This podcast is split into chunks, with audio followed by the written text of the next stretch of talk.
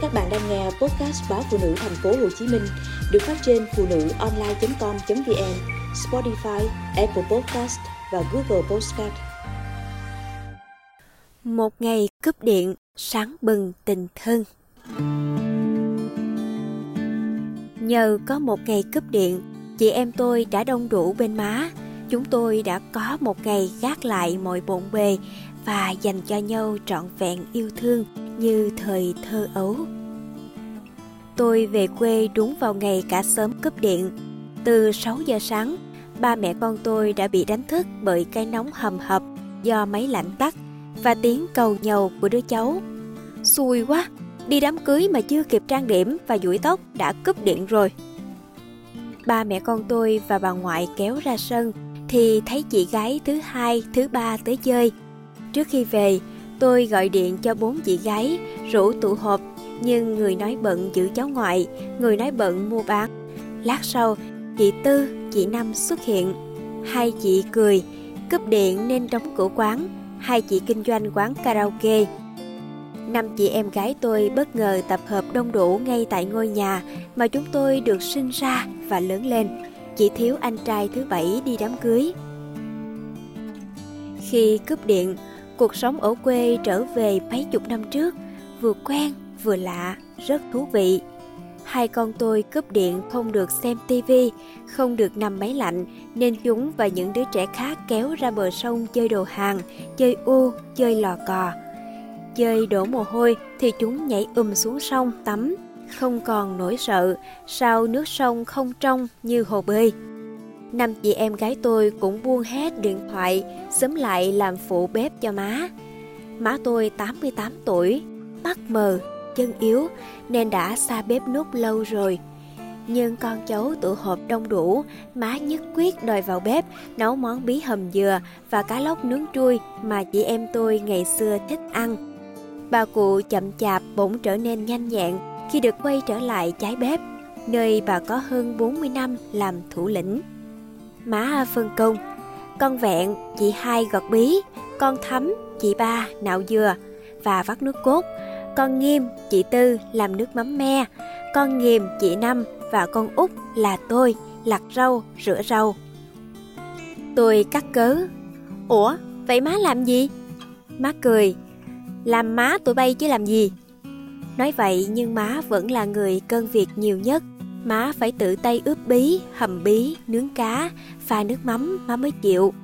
Khi má nấu ăn, năm chị em tôi xúm quanh giống như ngày thơ bé. Trong lúc nấu má cứ kể Ngày xưa nhà mình nghèo lắm Đẻ con vẹn đâu có tiền mua sữa Chỉ toàn cho nó uống nước cơm pha đường thốt nốt Vậy mà nó sổ sữa uống nu dễ nuôi lắm Tôi nhìn qua chị lớn Thấy chị vội đưa tay quệt nước mắt Nhìn chị gái thứ ba Má lại kể Ngày xưa con thắm ốm yếu bệnh miết Có bữa ba má đang ở ngoài đồng Bà nội nhắn người ta kêu con thắm nóng muốn giật kinh phong Má với ba bay chạy bờ đê về, mưa đường trơn té lên té xuống. Về ba má ôm con thắm chạy bộ lên nhà thầy Ba Đô, ổng cho thuốc, một hồi nó mới tỉnh.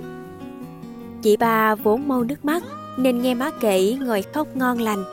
Rồi má lại nhắc anh Bảy, cậu con trai độc đinh của ba má. Ngày xưa, thằng Bảy làm ba má chết điếng, tưởng mất nó rồi. Mới 8-9 tháng, nó bị gì mà cổ họng đóng trắng nhách, không bú sữa, không nuốt nước được, rồi yếu dần, thở không được. Bà má ôm nó khóc hết nước mắt, kêu cỡ nào nó cũng nằm im không nhúc nhích. Mọi người tính chuẩn bị hậu sự cho nó, ai dè bà út góp, có bài thuốc hay. Bà lấy bột gì đó, rồi lấy ống tre thổi vào miệng thằng Bảy. Như thuốc tiên, một lát là nó mở mắt. Thím Bảy ê đút nước thử thì nó uống, rồi má cho bú sữa được luôn. Ba má mừng không tả được.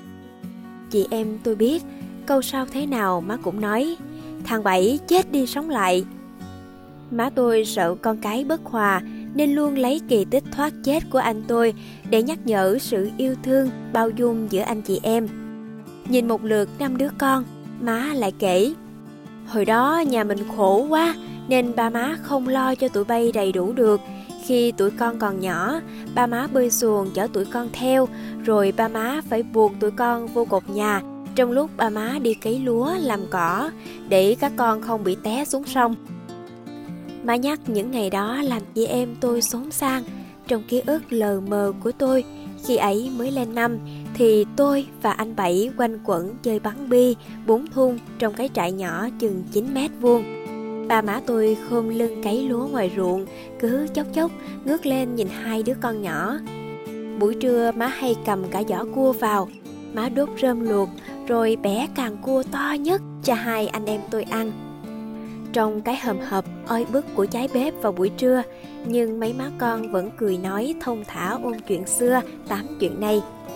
Lây hoay đã tới lúc trời chạng vạng, điện vẫn chưa có như dự kiến. Má nói, con út lấy cái đèn hộp vịt má để trong góc bàn thờ ba bay đó. Tôi và chị tư đi đốt đèn, chia ra thắp ở bàn thờ, nhà trước, nhà sau. Mấy má con và đám cháu, chúng sợ ma nên chỉ quanh quẩn theo người lớn, rồi túm tụm trên bộ ván ngựa ở sau nhà. Màn đêm đen kịch, ánh sáng của chiếc đèn hộp vịt không soi rõ mặt. Tự dưng tôi thấy gia đình mình đang trở về hơn 40 năm trước. Cứ tối tối là cả nhà ngồi quanh mâm cơm trên bộ ván gỗ này ba tôi hài hước chỉ những miếng rau củ xào cá kho trên mâm cơm là tôm càng vịt quay bánh bao trong tiếng cười nắc nẻ và cả thở dài thất vọng của bầy con. Sau bữa ăn, bà lấy cây đàn guitar phím lõm ra. Tay ông lả lướt trên những phím đàn và cất giọng trầm bổng. Ghe chiếu Cà Mau đã cắm sào trên dòng kênh ngã bảy. Má tôi vừa dọn dẹp, vừa thỉnh thoảng lườm. Hát mùi vậy, chắc mấy cô mê dữ. Rồi đôi lúc má lại yêu cầu. Ba con vẹn hát bài Võ Đông Sơ Bạch Thu Hà đi. Giờ ba tôi đã hóa người thiên cổ, má thì cũng già yếu, các con thì đứa đi lập nghiệp xa, đứa bận rộn mưu sinh, hiếm khi nào tụ tập đông đủ, kể cả ngày lễ Tết.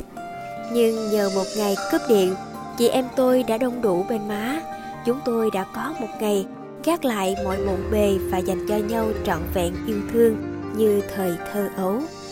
Một ngày cúp điện nhưng lại mở ra tình thân, không phải là quá vi diệu hay sao